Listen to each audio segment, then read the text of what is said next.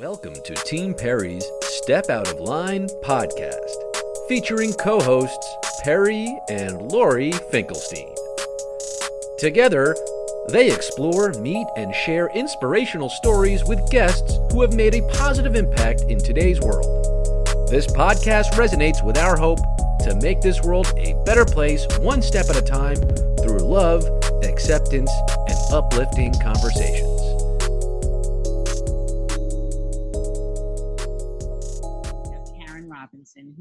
Sure everybody can recognize um, from Schitt's Creek, played Ronnie Lee in Schitt's Creek. But we really wanted to find out how she got started in the business. And basically, I really want to know how close is she to, in real life, to the role that she played as Ronnie? a little snarky character, very smart, very bright sense of humor. Loved it. So if we want to find out um, all about uh, how you made that jump into this role and and uh, other things. You're a very uh, highly decorated, nominated actress, which is awesome. So we wanted to, Yeah. meet you. So you want to start Oh. by telling us um, how did you get started in the business? What? How old were you when you started? You know, I think, uh, uh, well, it was always the thing that my spirit drew me to. That's the first thing. But I think really what um what sort of lit the fire underneath me was um the fact that I was the youngest of four children and I was very short for a while, um, for such a long while that my dad actually took me to the doctor to find out why it was that I wouldn't grow.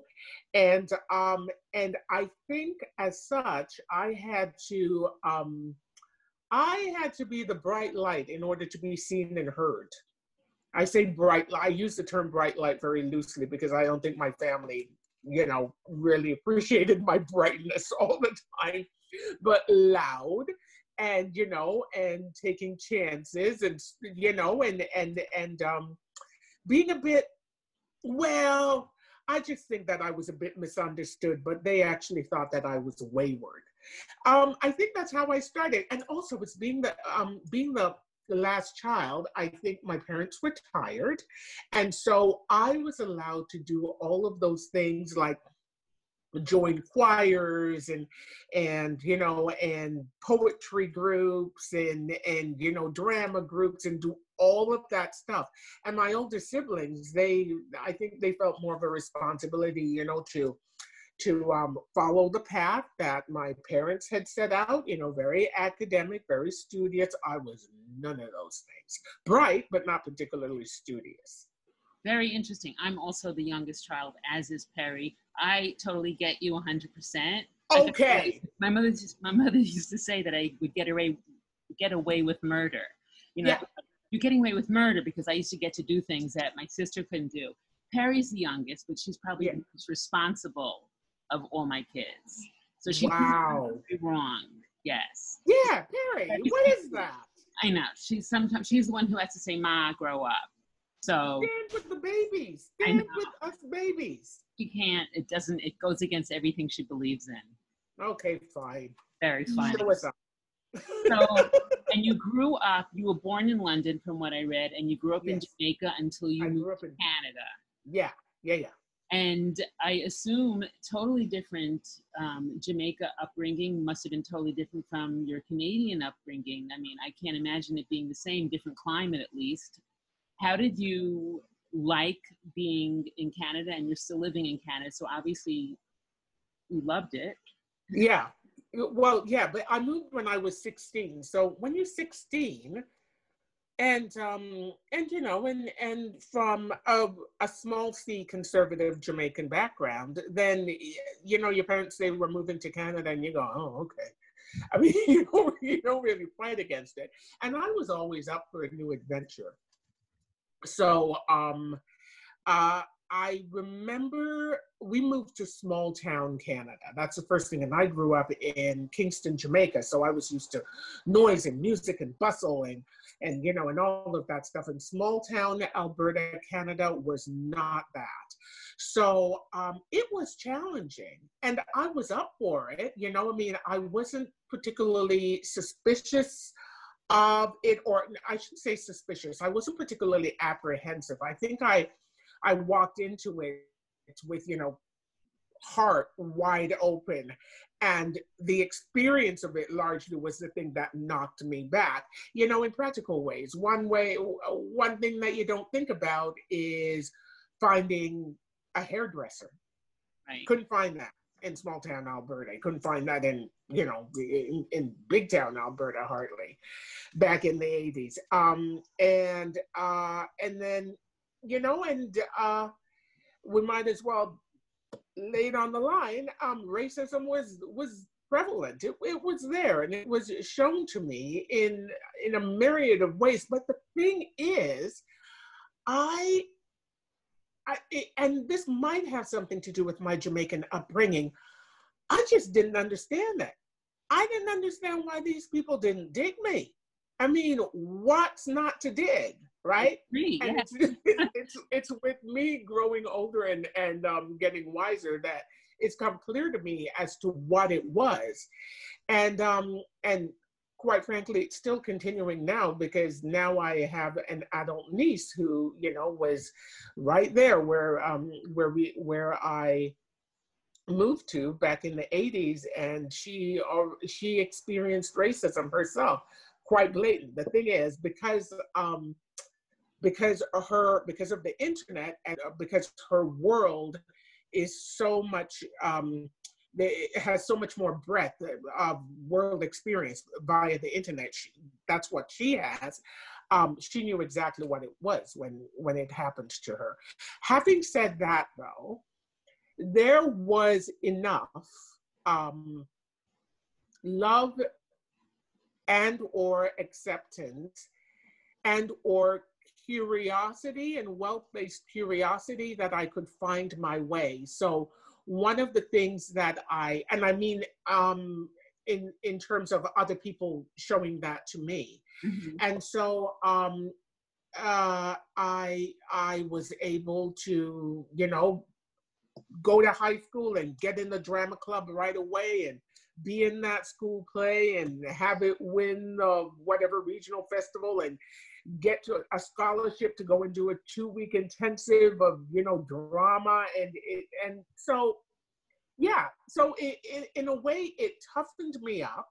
It gave me opportunity and it helped me continue on this path that it seems i was born to follow. So um i'm i'm thankful for that experience. We're, we're all the sum of our experiences and it's how yeah. we deal with them and interpret them is how yeah. you know we live. He does a marathon every January. The man yeah. marathon. I push her up until about mile 11, and then she gets out and gets in her walker, gait trainer, and and does the best she can to get cross over the finish line. We go with a huge team, and we do this because she wants to raise money for High Lifeline, yeah. which you very generously um, have offered to do a charity buzz auction, uh, which mm-hmm. I'm extremely grateful for. Thank you. And Perry does this, and she steps out of line all the time because here she is. She has muscular dystrophy. She's on a ventilator, and people wouldn't expect her to change the world one step at a time, which is what she's doing. Mm-hmm. And she leaves her comfort zone every time she gets, um, every day when she exercises. She is in pain, but she leaves her comfort zone and does what she has to do. So she's a great. That's amazing. That is amazing, Perry. So she inspires many people, including me. Yeah. And she teaches me you can't stay in your line. You have to step out of it in order to achieve greatness. Do you exactly you think of any particular moment in your life where you stepped out of line and how has it turned out for you? Um I I think that when I when I finally decided that I wanted to become an actor and there was nothing else on earth that I wanted to do or felt that I could do, um, I remember my mother, who um, who passed away recently, actually, and who, loved me, who did this out of love.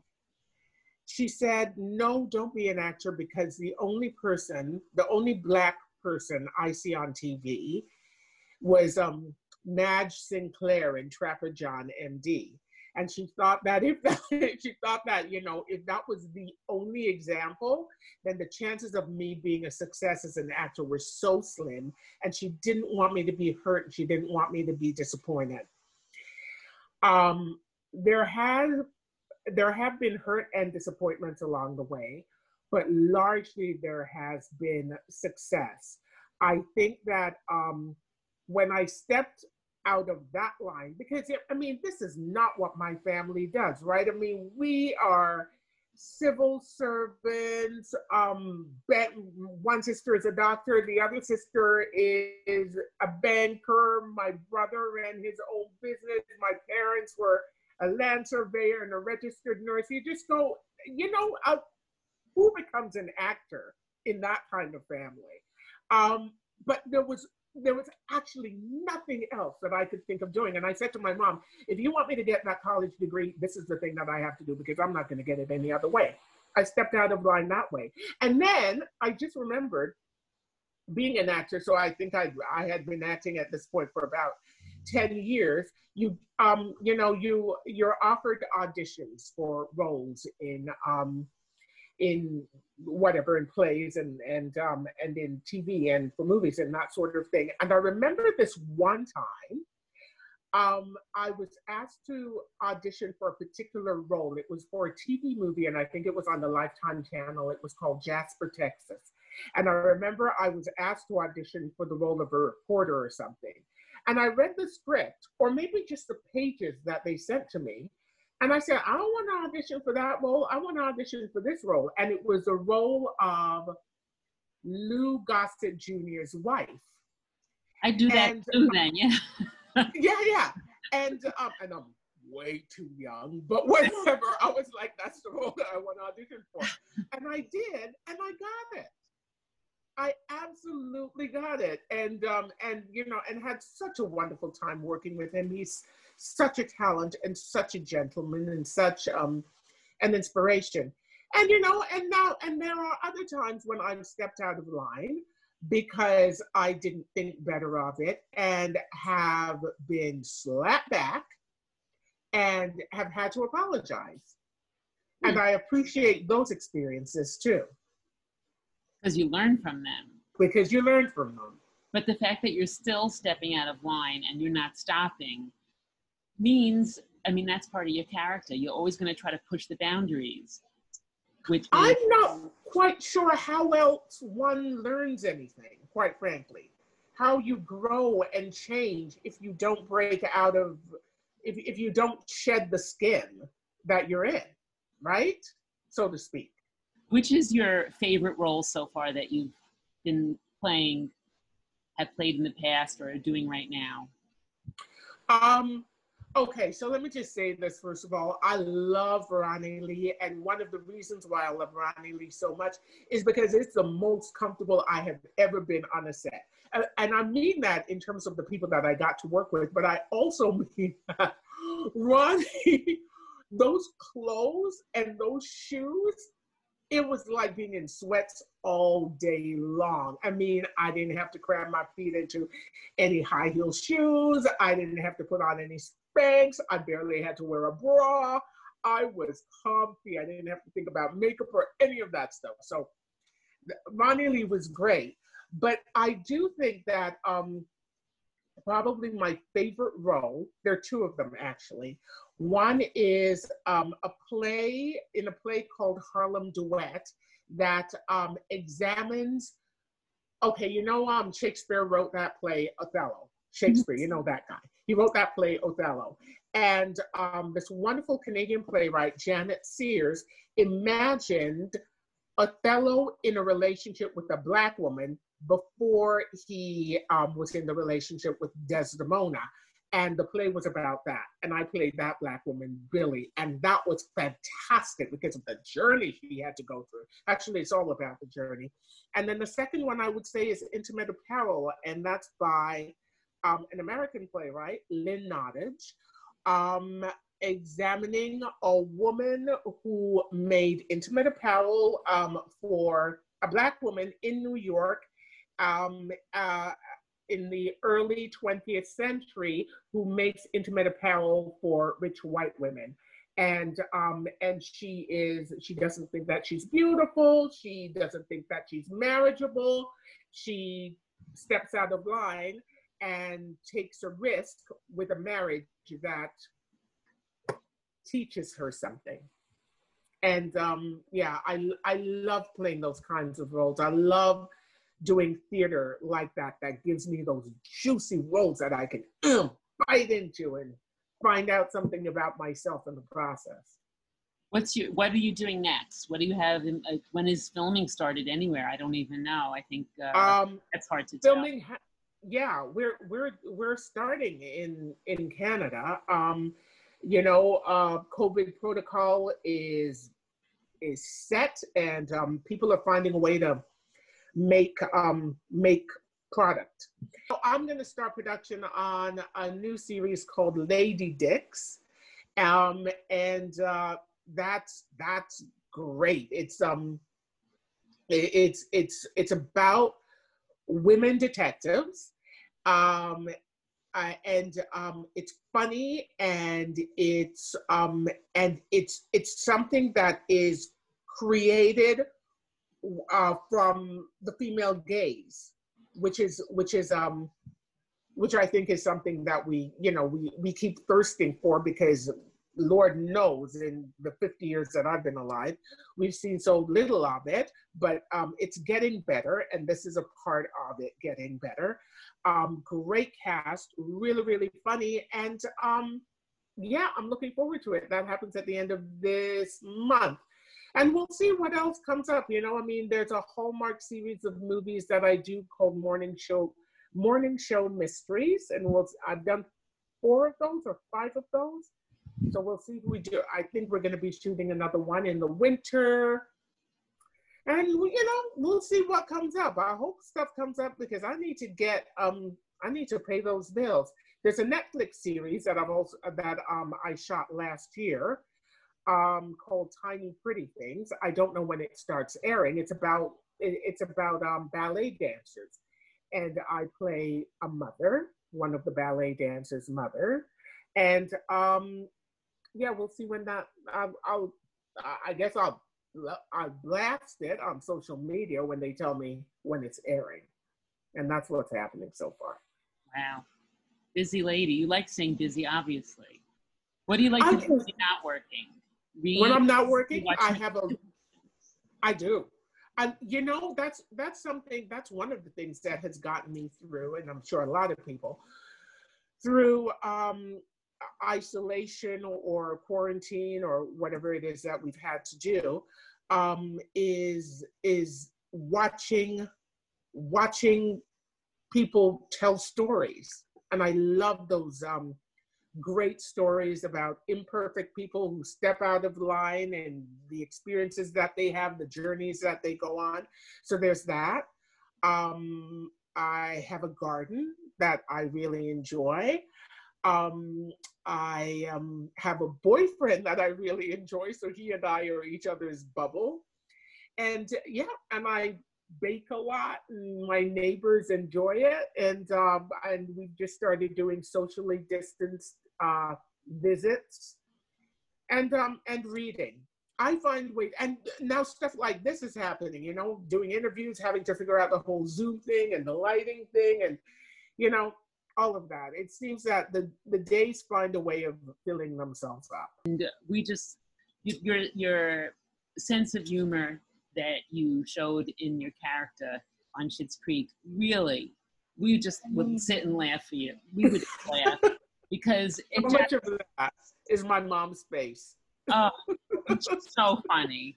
You know, just the character. What we loved most about the show were the characters because yeah. each character was so special, and you couldn't pick your favorite because they're all your favorites, and it was Oh. it was just great. We watched I think it two or three times already. Twice going through it, and yeah, you're not done. You're not No. done. You, because it's like a good book. Every time you read it, you see something else in it that you didn't see before. yeah, and yeah. looking at it and saying, "How did we not remember this?" You know, like different scenes or whatever. So, you know, that's just the way you know any any good book is.